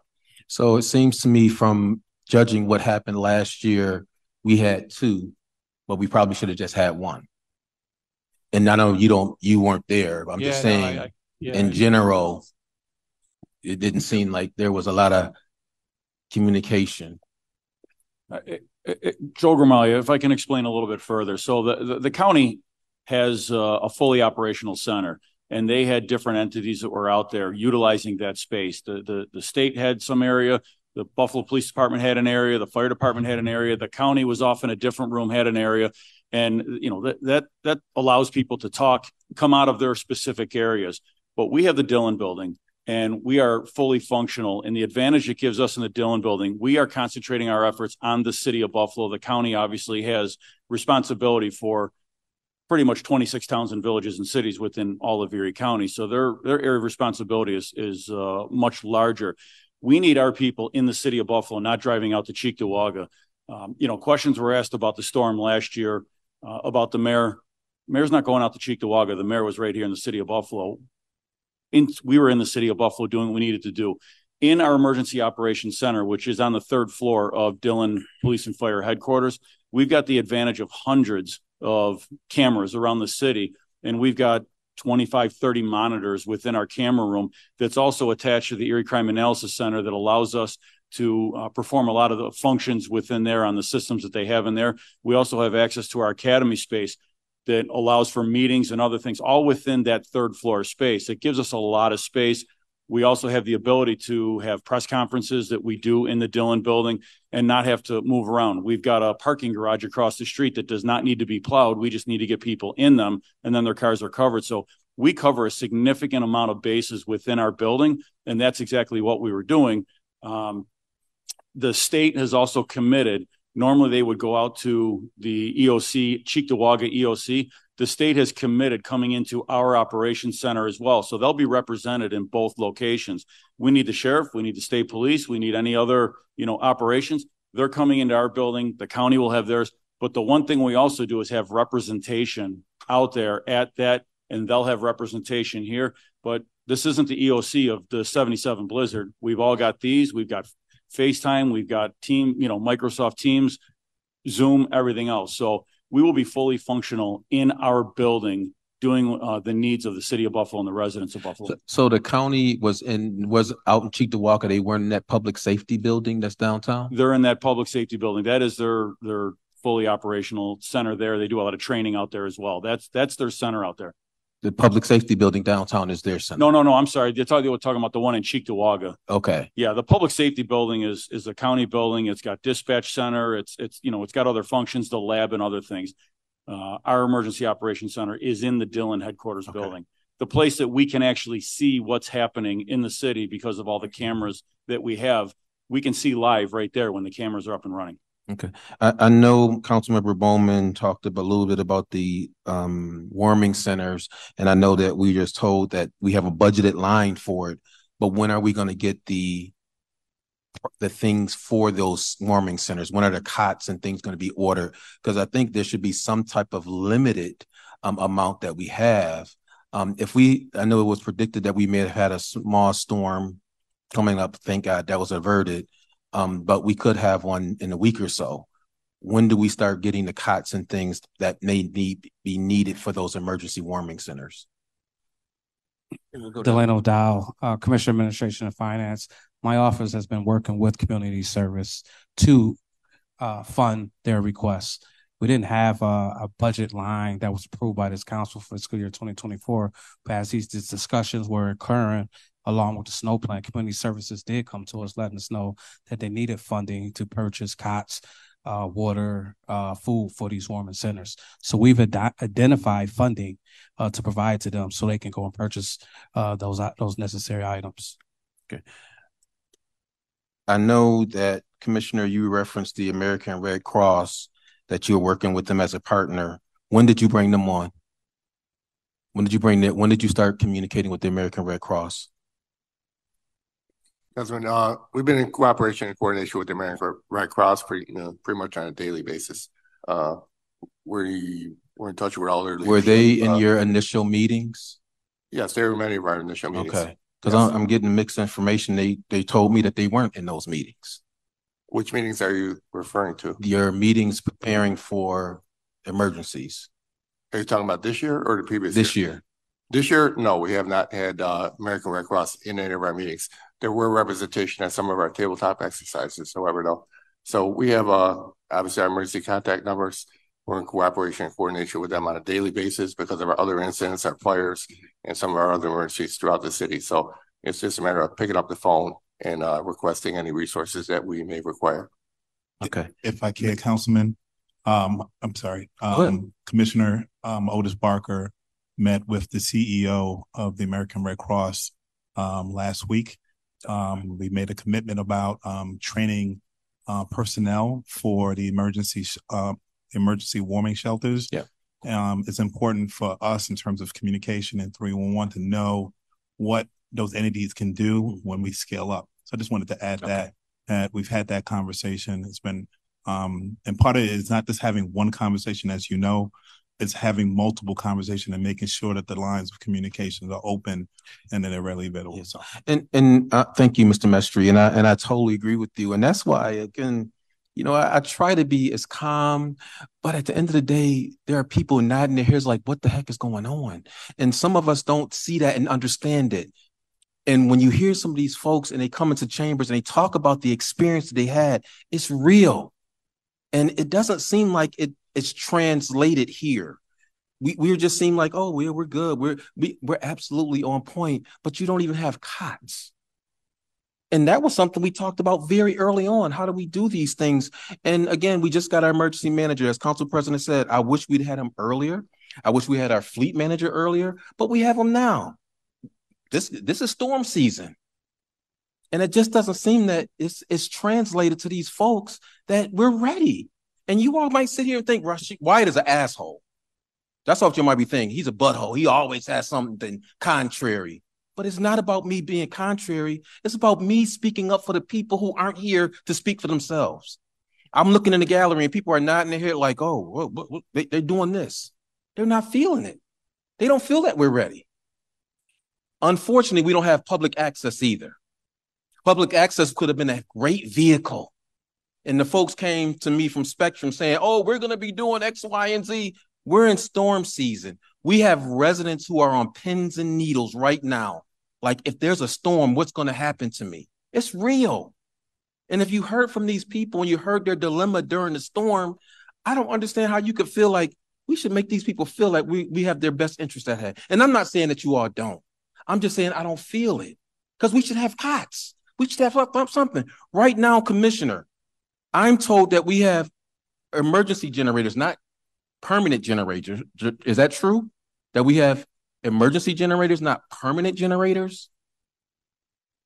Council member, we have temporary generators in place. Permanent generators are 18 to 20 months order, right? So the procurement process, we have that in process. We've got funding that is approved here. That's a long process. So to not wait for those, we engaged electrical contractor to put those temporary ones in. So we are prepared for the power this winter. It's not a permanent solution that we'll click on, but we are prepared to have power in those shelters. So okay, we can't fight the procurement situation with deliveries. Yeah, I mean, this is where we are right now. I mean, the same thing for equipment and our snow removal equipment, fire equipment. You speak to it. It's I'm going to try to supply chain. I'm going to try to be real quick because I know I don't want to take up if somebody else wants to say something. I put a resolution for the emergency arms, so that no one is driving onto the 33 getting caught like we had the one person who died on there. Are we looking to do something in that event that if there's a severe snow situation that there's emergency arms? I mean, I know we don't have them right now. I don't think I've seen anywhere from the 33 that there's any emergency arms that have been erected. I thank you for doing that. We've had some of those conversations, but you're getting involved on a state road, so that's going to take some involvement from the state. Some of those conversations have occurred. I just spoke about those arms this morning. The more we can get those arms in place, the less we have to worry about putting police officers at locations, leaving them out there to dry. The 33, we have never closed the entire 33 with any barricades. It would take a tremendous amount of personnel to completely shut it down. It's probably very rare that we would have to shut down the 33 like would have been wise to do, I think, back then, but didn't have the ability to do it. But yeah, if you can, work on that, just like I know the mayor's office, like I said, I spoke with the mayor's office this morning about that again. I've had multiple conversations. That's going to be the state getting those installed. So, Commissioner, even if we had installed the arms, just have them there, is there some concerns for just having them installed so that if we do need them? Because I know in some areas, some rural areas, you see the arms there and existing. And I believe over near the 190 in some areas, there are already arms there. Yeah, they're on the 190. They're on the 219. They're on Route 5. That was a tremendous asset for us when we have to close the Skyway to be able to put those arms. There was a substantial lift to have police officers at every single one of those points of entry to the Skyway. So they're on other state roads. I would certainly like to see them on the 33. How often they would be used, I don't know. Right. But there are times where we have to shut portions of the 33 down for accidents, and it would certainly help close the 33 down just in sections. Anything we can do, we have those procedures in place. A and B district have the keys. They've got the procedures. They know that when the Skyway is going to close, they go to the predetermined location. They know what to do, close the gates, and we're set. And then those police officers can leave and go about handling other situations. So I think it would be a wise expenditure of funds to get arms put on the 33 like they have on the 219 and the 190. Okay, I will continue to push that. Mr. Luby, my question to you is, in your capacity in, as emergency manager in your other position, who did you report to? Well, you reported to the various leadership that was above you. You reported to directors, you reported to the chief security officer, you reported to the executive director, who is the individuals above you. That was the accountability that you had. I reported to just that sort of leadership role, so to speak, above you. But did you have a direct report? I mean, all those people reported that you reported to them, but did you have a direct report? Who was the person that hired you? That was just, I just went through the regular hiring process, and just there was no real, because I guess the ultimate leader would have been the commissioner, would have been the executive director, would have been the chief security officer, would have been the executive, would have been the director. All the various leadership positions and the titles were all the same as far as the level of experience and leadership and stuff like that. So that you always had, but then you always had you didn't always have you had a direct, and then you had, like, if you did it on an org chart, you would have the direct lines, and then you would have the dash lines to other components, because you're really not in an emergency management position. You're really not really fixed to one position, right? Because you're facilitating, you're collaborating, you're negotiating, you're doing a thousand pieces, and you're making it work, right? We're taking the unmet needs, we're putting together, or talking about that strategy in the EOC so that I can combine resources, make them into a task force. How do I answer this concern over here? What is the best possible way to alleviate the thing? So when you look at emergency management in the whole thing, there's a lot of dotted lines, and it goes from that point on. So during the whole conversation, whether I'm interacting with the county, interacting with the state, you have those conversations. So those dotted lines, right? But you're still acquiring resources. I'm still pushing resources if they're requiring on the resource request through the land, or I'm requesting something, right? And all through the federal context, it might need some specialized equipment or supplies, et cetera, to be drop shipped, right? So there's a lot of dotted lines that I will interject with on a regular basis. So did you create your own budget? Did you create your own budget for things that you may have need to carry out the duties, or that was something that? Yeah, that was all something. That was all something. But during emergencies, or once you start heading into an incident where you're planning for it, you're anticipating it, you might be in a phased approach to activating the EOC. You're doing your messaging, you're doing your campaign, you're preparing, you're doing the social media aspect, right? So you should already be thinking. I don't look at it, when an incident starts, I don't look at 8 hours. I'm looking at 1624 off the bat. Then we go to 48, 72, 96, and 108. I'm looking at distance, right? Because as soon as I pull that trigger to activate the response component, I'm also looking at when am I going to get back to resumption of services. So it's a twofold. Additionally, anything that's going on prior to get us ready in that planning stages, whatever it may be, acquiring equipment, overtime, whatever. In the past, we have identified or has secured through the financial administration section of the agency to start getting a number assigned to the cost, right? Because when it goes down to it, when the incident is over and they start requesting months later of all these receipts and to recoup your money spent, whether it's equipment, personnel, services, or other, everything is easier to pull on a bigger system than to go back and get other receipts and stuff. It makes the recovery process, or the financial section of the recovery process, much easier to formulate. You adapt it to the FEMA guidelines and on what they're requiring as far as their layout, their templates, and their stuff like that. So when in doubt, I always was forward leaning on all my items of that when I suspected or had a pretty good indication, besides doing the conference calls and setting the climate and setting everything right for all the players to anticipate. You would have the weather service in there. You would have everything that I needed to tackle. The supporting and assisting agencies would be on the conference call, okay? And then when they would wind up calling you, when you're going to be activated. Again, it based on the dynamics of the incident, based on understanding the situation and what is actually going on. And that's when we pull the trigger. Well, thank you so much for that information. And Mr. Chair, I really think that we need to have more time with Mr. Luby, because I think we need to know some of those nuances of how this works.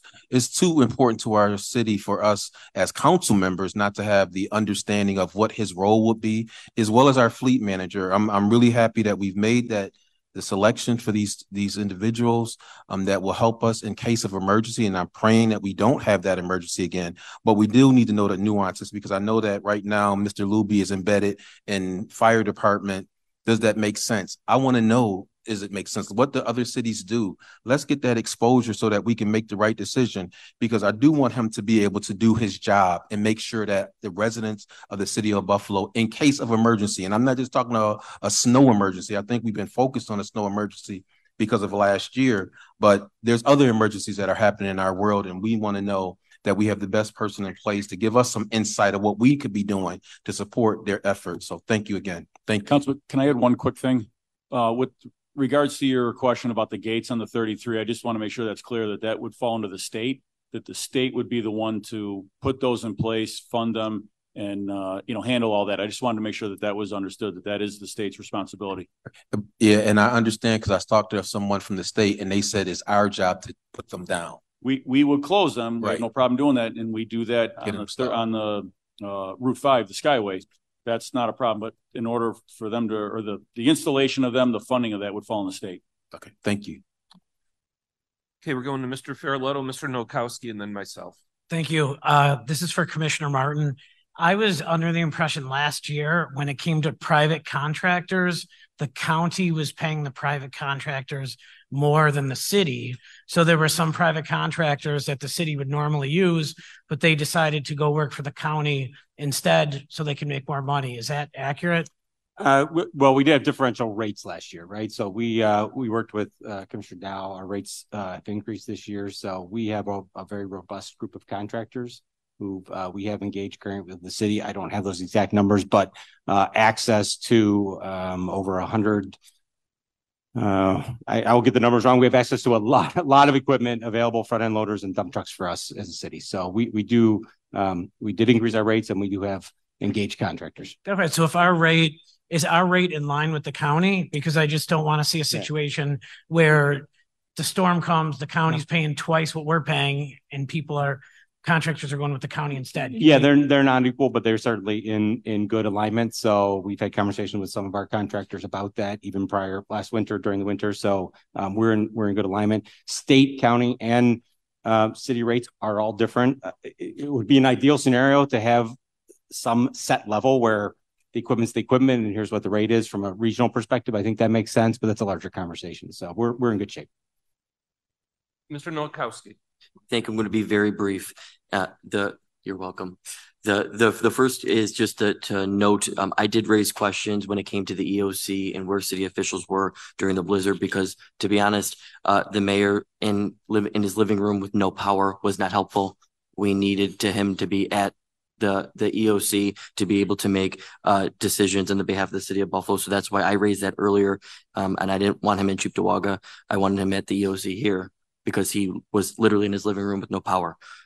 So it's to address that question. The second, Councilmember Wyatt was able to lightly bring up, and Mr. Luby, I'm very happy that you're here and the emergency manager, because we have a lot of work to do. And the question is we're here with citizen services, a fleet manager, commissioner of administration and finance, police and fire. We also have a snow plan, but we also have an emergency plan. And if you can please clear up my apprehension that when you are instructed as the emergency manager to execute the emergency plan, that you will not be subordinate to people when you have the expertise to make sure that we get resources on the field. I think that's the really most important question that I want answered and apprehension alleviated. The second was I was at Deaf Access Services yesterday speaking to members of the disability community, and somebody had told me that they're a resident of Amherst and that they have an apparatus in Amherst where they can notify police and fire that they are living with a disability and are deaf, because during emergencies, people cannot hear you banging on the door if you are hard of hearing and or deaf, or if you're visually impaired, or if you have a disability that places you in a wheelchair and the power goes out and you can't go down the stairs. Our emergency personnel knowing that information could be critical and could be life-saving to members of that community that are oftentimes overlooked and the most in jeopardy during emergencies. So I know that that's something that I would really like to work with you moving forward. Thank you, Mr. Chair. Okay. I have a few questions. Mr. Scanlon asked several that I was going to ask, but first off, I want to start out just with the statement. The North District does not have a warming shelter. It is the Asseries Center, which is in the Delaware District. And even if it was in the North District still, my people from Black Rock, West Hurdle, North Buffalo, Riverside would not be able to get to that center because you have to walk up, you have to go down Grand Street, you have to go over a bridge, you have to walk through Buff State, you know, so it would be almost impossible. So I'm asking everybody that is here, and I don't put as high of a need on the warming shelters as some of my colleagues, because I know that a very good friend of mine who's a social worker, Alyssa Hamilton, lives about 8 houses from All Saints. And she told me that if that was a warming center during the storm last year, she wouldn't have been able to get to it. She said, we would have died walking down the street. And it was just no way. We would have had to shelter in our homes. But that all being said, I would like to ask those of you that are here from the administration, and I have spoken to the mayor and I have spoken to Brendan Mahaffey, the All Saints Complex, which is in the heart of Riverside, is for sale. The diocese is putting it up for sale. I've also spoken to Jamal, Paul Milstein, and I would hope that we would take a look at the All Saints Complex, because I think that being in the center of the most populous part of my district, I think there's about 13,000 people that live in Riverside. All Saints is pretty much dead center. It would be a perfect spot.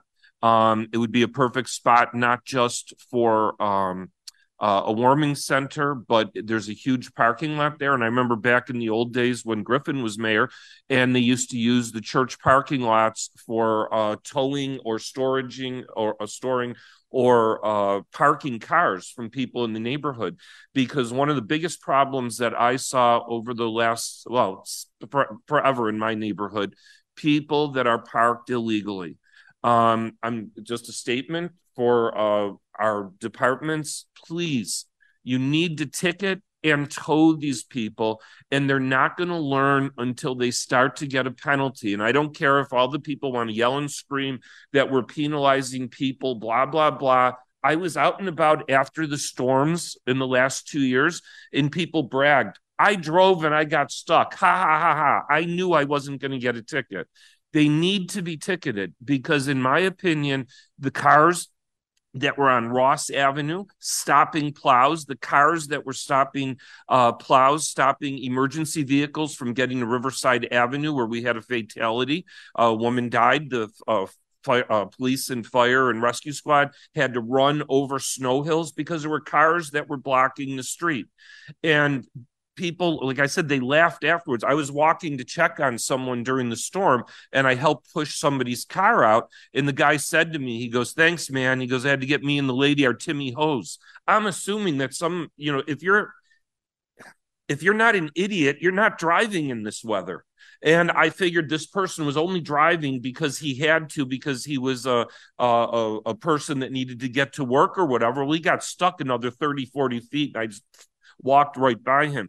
But we need to tow these cars. We need to ticket these people because they're not going to learn otherwise. Commissioner Martin, one of the things that I was told both by union and non-union members of your department, that one of the problems was that the number of people that were refusing overtime. Do we have mandatory overtime in DPW? On a regular daily basis, we do not have a mandatory overtime policy. For emergencies, it's different scenarios. Okay, because I would urge us to negotiate I want to be a pro-labor guy, and I generally am very supportive of organized labor. However, when there's an emergency, I think that we should do mandatory overtime, because I was told last year and the year before that they knew that there were certain employees that just weren't going to work overtime.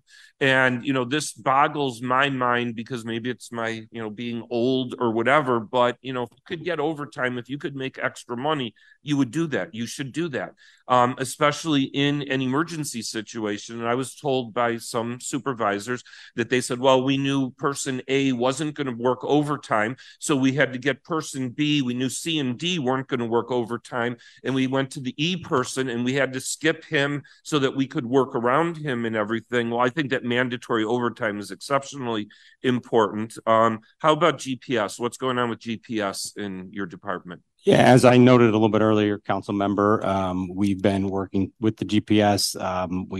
We're verifying our routes. The clearing map is different than our GPS kind of back of the house piece. So the back of the house piece is working well. We're verifying those maps are overlapping, so there's a clear communication of what's actually happening communicated on that snow removal plan. So. Okay, because that was something that was before your time, but I was pushing for GPS for years. Now, while not every resident of the city of Buffalo has a computer, you know, the Elaine Panty Library on Tonawanda Street, the number one resource that is used there is the computers, because I have a poor neighborhood, a working class neighborhood that need to get to work, that need to be able to get out as quickly as possible.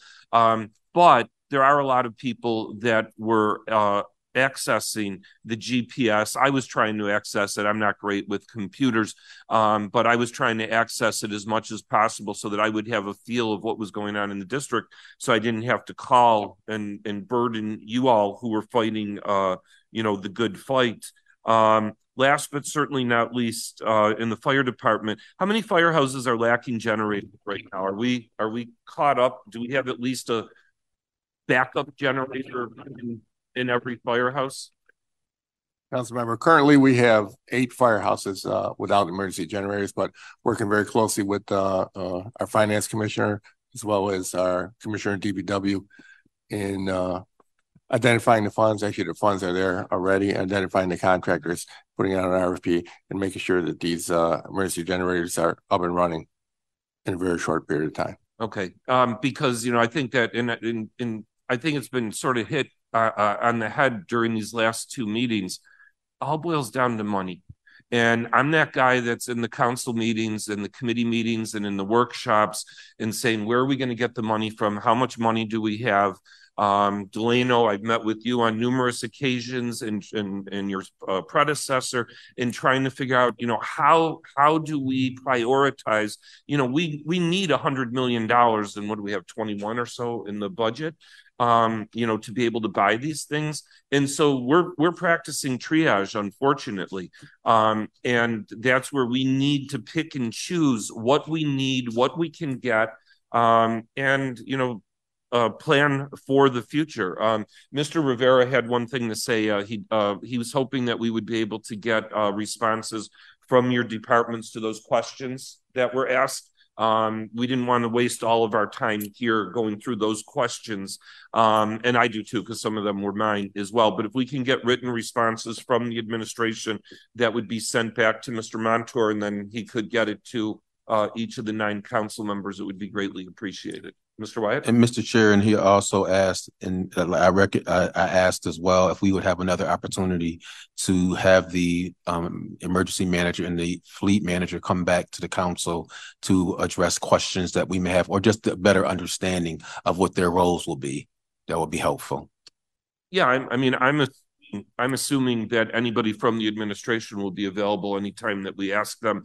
What we could do, instead of receive and filing this item, we could just keep it in council, in committee, and so that we could use that as a as an item to call somebody in. Okay. In front of us. I mean, this is a receive and file item, but it gives us something, you know, in the future. And we would make sure that we would let you know beforehand that we want you to come down and speak to us.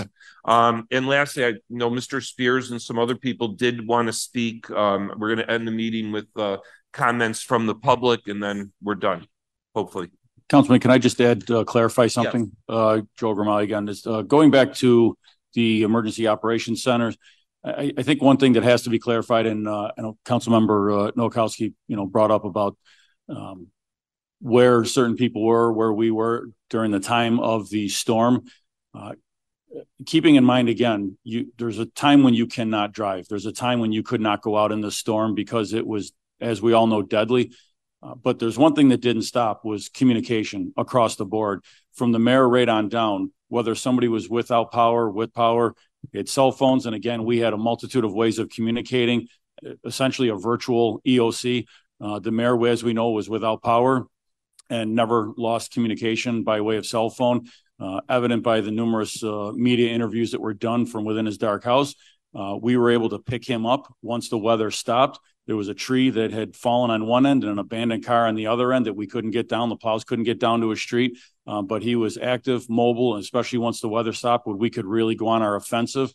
We were out in the community, driving around, getting out where we needed to be. So this is the one benefit of the modern day age that we're in, is we can have virtual EOCs when the weather is so bad that we cannot get all of our personnel into an EOC. Councilman. Yes. Just to clarifying, I appreciate Councilman from the University District, and he had a great question. So regarding with COTS and the warming centers, the DLAN, or which we work with the county and the state, has those items. It requires us to go ahead and try to purchase those. We've been looking at that. Obviously scarce, but I don't want to leave here saying that those emergency warming shelters will be without, right? So there's a protocol that we're working with the county. There's a protocol that we're working internally here.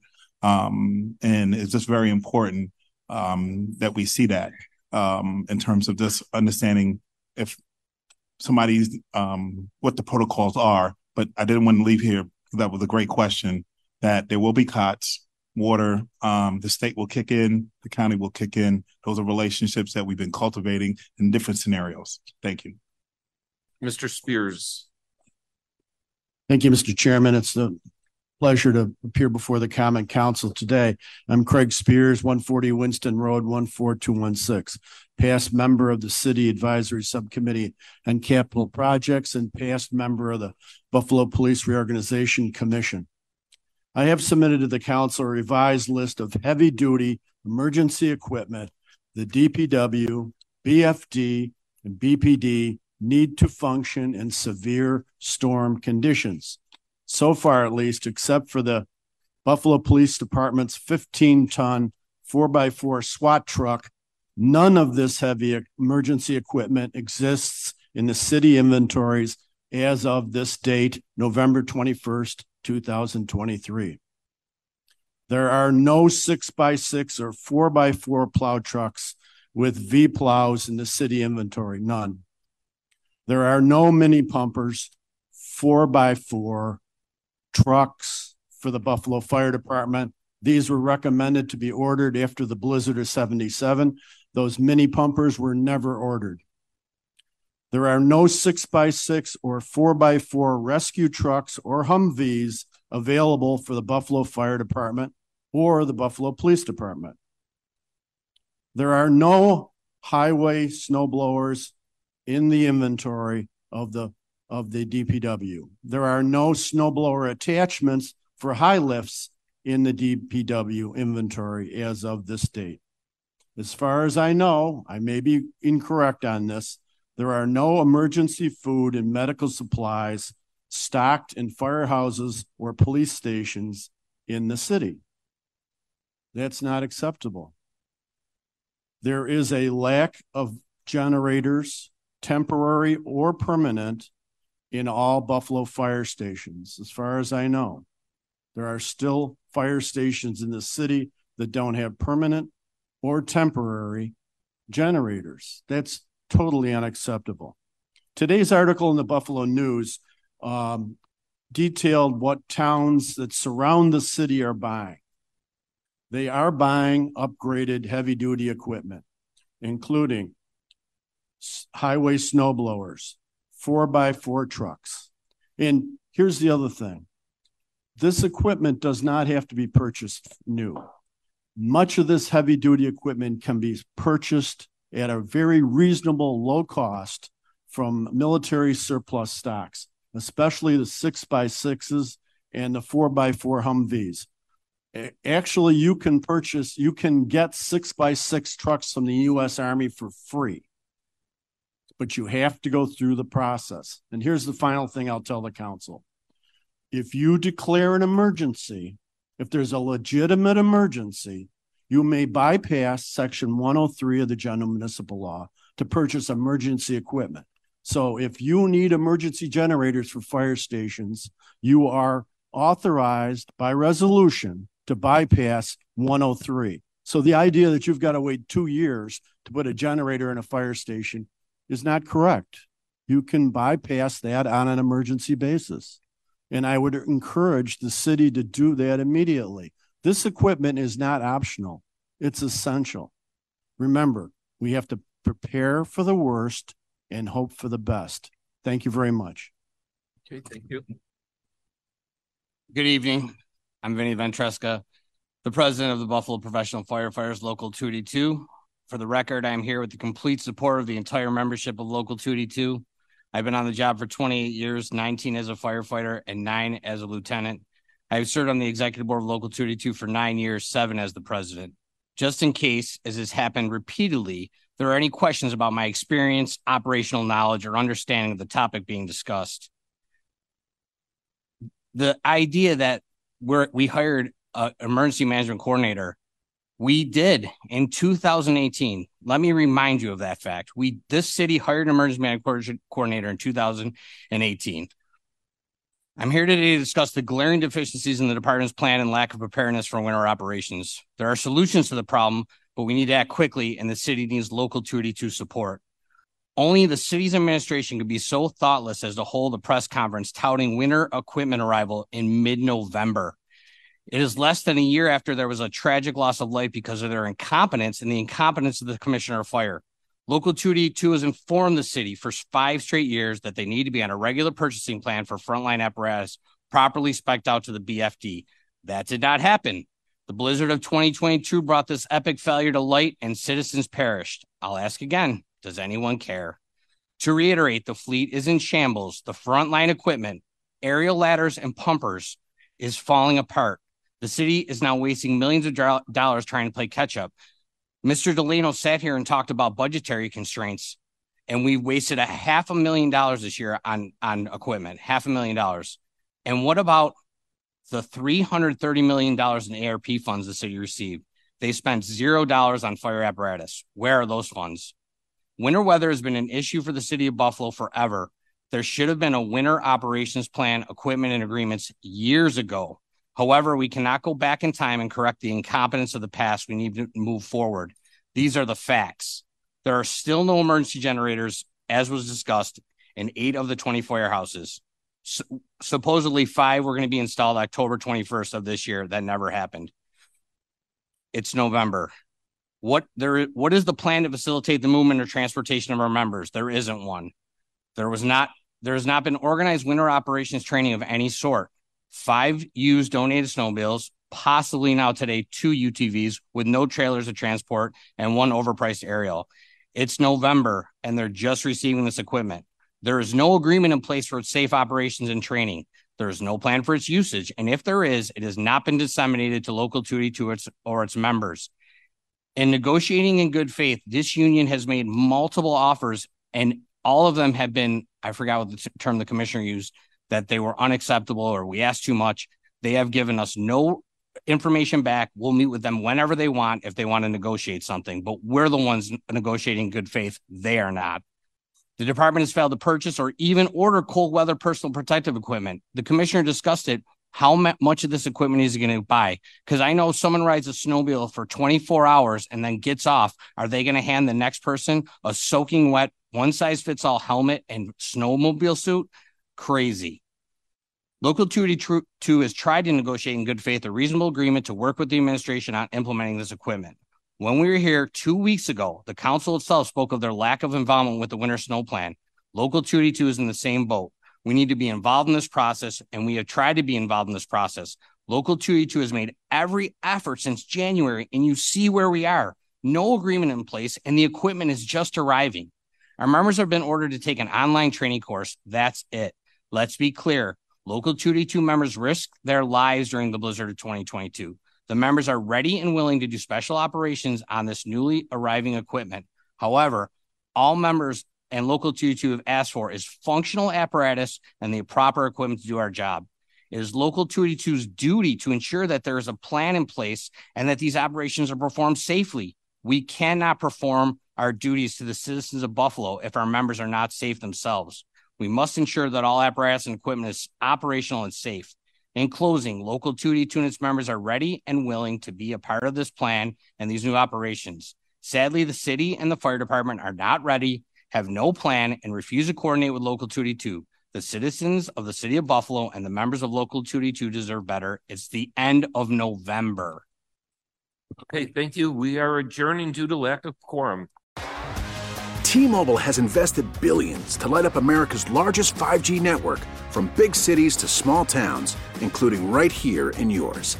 And great coverage is just the beginning. Right now, families and small businesses can save up to 20% versus AT&T and Verizon when they switch. Visit your local T-Mobile store today.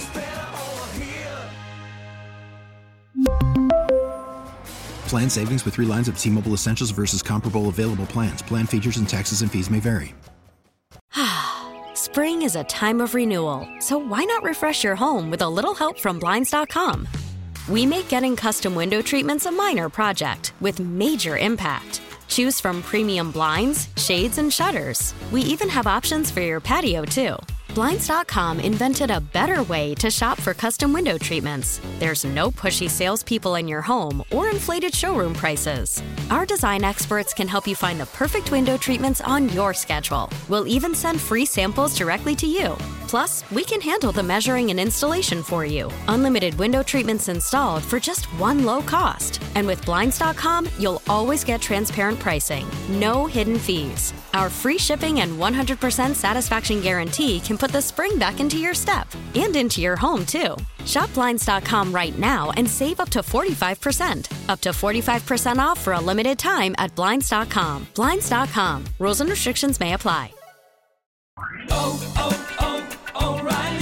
Protect your vehicle's engine with a full synthetic oil change and save with Mobil 1 at O'Reilly Auto Parts. Purchase 5 quarts of Mobil 1 full synthetic motor oil and receive a $10 O'Reilly gift card after rebate. See store for details. With your Mobil 1 purchase, you'll also receive 2 times points during Old Rewards Bonus Points Month at O'Reilly Auto Parts. Oh, oh, oh, O'Reilly.